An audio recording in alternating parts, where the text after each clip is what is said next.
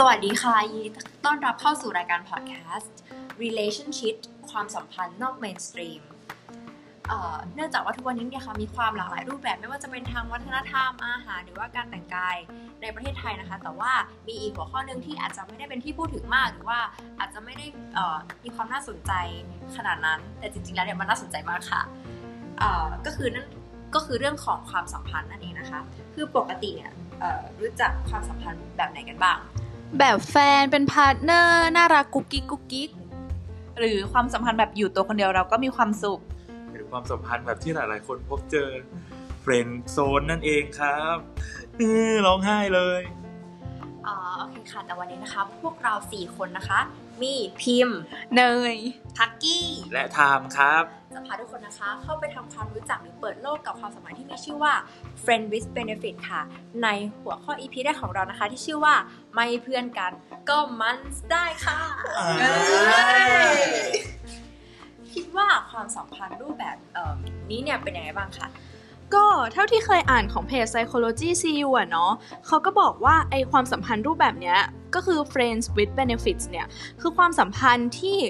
เราอะก็คือร่วมหลับนอนกับเพื่อนของเราคนใกล้ชิดหรือคนที่เรารู้สึกสบายใจในการที่จะแบบว่าเออมีเซ็กซ์หรือว่าร่วมหลับนอนด้วย แต่ว่าไอความสัมพันธ์เนี้ยเขาบอกไว้ว่ามันอยู่กึ่งกลางของความสัมพันธ์แบบ one night stand กับเออความสัมพันธ์ที่ เอ่ออีกแบบหนึ่งก็คือ romantic relationship เนาะมีใครรู้ไหมอะว่าทำไม นั่นน่ะสิทำไมนะ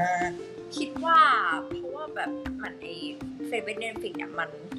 มันไม่ได้พัฒนาไปถึงขั้นแบบเป็นคู่รักหรือเปล่าแล้วก็มันถ้าต่างกับมันในสแตนมันก็จะเป็นแบบว่ามันนานกว่า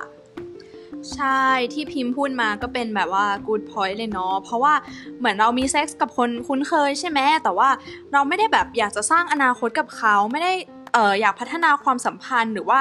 ผูกมัดอะไรกับเขาขนาดนั้นเนาะสำหรับความสัมพันธ์นี้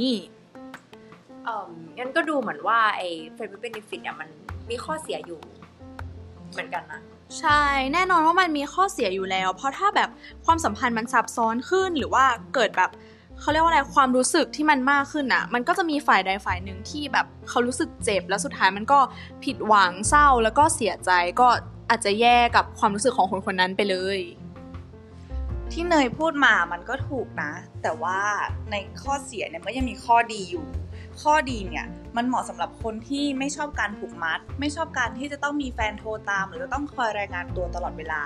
และอีกข้อหนึ่งนะก็คือเหมาะสำหรับคนที่ไม่มีเวลาหาแฟน แต่ว่าเฮ้ยรู้สึกเหงาจังเลย แล้วก็สามารถเข้าไปอยู่ในความสัมพันธ์แบบ FWB ได้อ่าเออฟังอยู่นะ เอ่อแล้วทีนี้เราจะรู้ได้ยังไงล่ะว่าไอ้ความสัมพันธ์เป็นวิเบนฟิตเนี่ยมันเข้ากับเรา อย่างแรกเลยนะ คือเราต้องเป็นคนที่ไม่คาดหวังกับความสัมพันธ์นี้ เพราะว่าอะไรความสัมพันธ์แบบ FWB มันไม่ใช่ความสัมพันธ์แบบแฟน ที่เราจะสามารถจับมือถือแคนหรือว่าถ่ายรูปลงอินสตาแกรมหรือว่าโพสต์ลง Facebook อดเพื่อนได้นะ และอย่างที่ 2 ก็คือเราจะต้องมีความชัดเจนว่าเราสองคนเนี่ยมาเพื่ออะไร ซึ่งเราก็รู้กันอยู่แล้วเนาะว่าความสัมพันธ์เนี้ยเราต้องการอะไร ครับพี่เอ่อพักกี้ ก็เอาจริง ๆ แบบว่า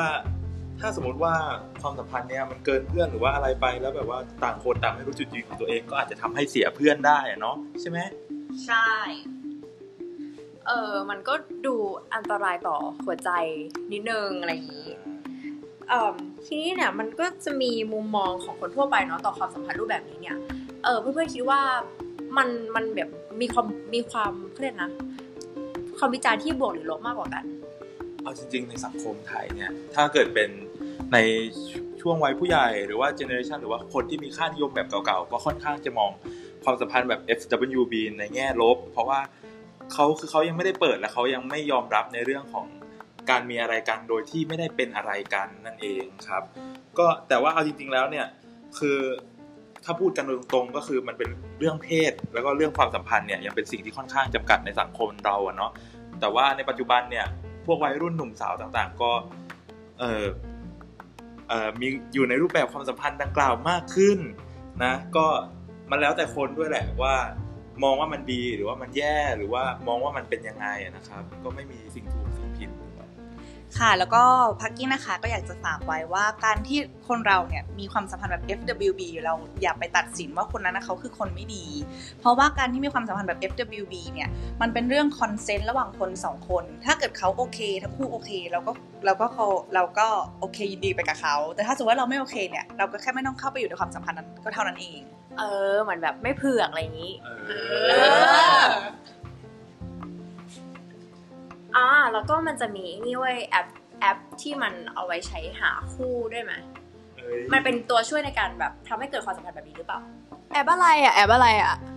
เอาจริงๆก็ไม่ค่อยรู้เหมือนกัน แต่ก็ใบ้ใบ้ให้เนาะว่าเป็นแอปที่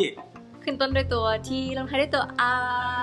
แต่จริงๆแล้วอะนะก็มีช่องทางอื่นอีกนะครับ ถ้าใครสนใจที่อยากจะลองหาดูเนาะก็อาจจะเป็นแบบ Twitter หรือว่าแบบ แอปแอบแซบอะไรอย่างเงี้ยแต่ก็ถ้าอยากรู้ก็หลังไม่เอา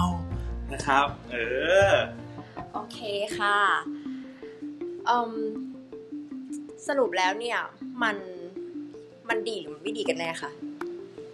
เอาจริงๆเนี่ยส่วนตัวก็มองว่ามันมีทั้งข้อดีแล้วก็ข้อเสียเหมือนที่ได้กล่าวไปนะครับ แล้วก็คือ มันอยู่ที่ว่าเราจะหยิบพอยต์ไหนมาใช้มาดู แล้วก็เอามาตัดสินหรือว่าเอามา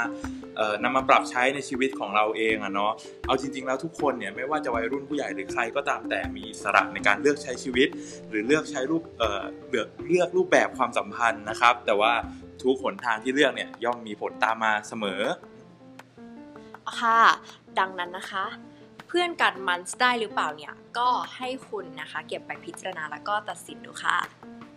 สำหรับวันนี้ สวัสดีครับ สวัสดีค่ะ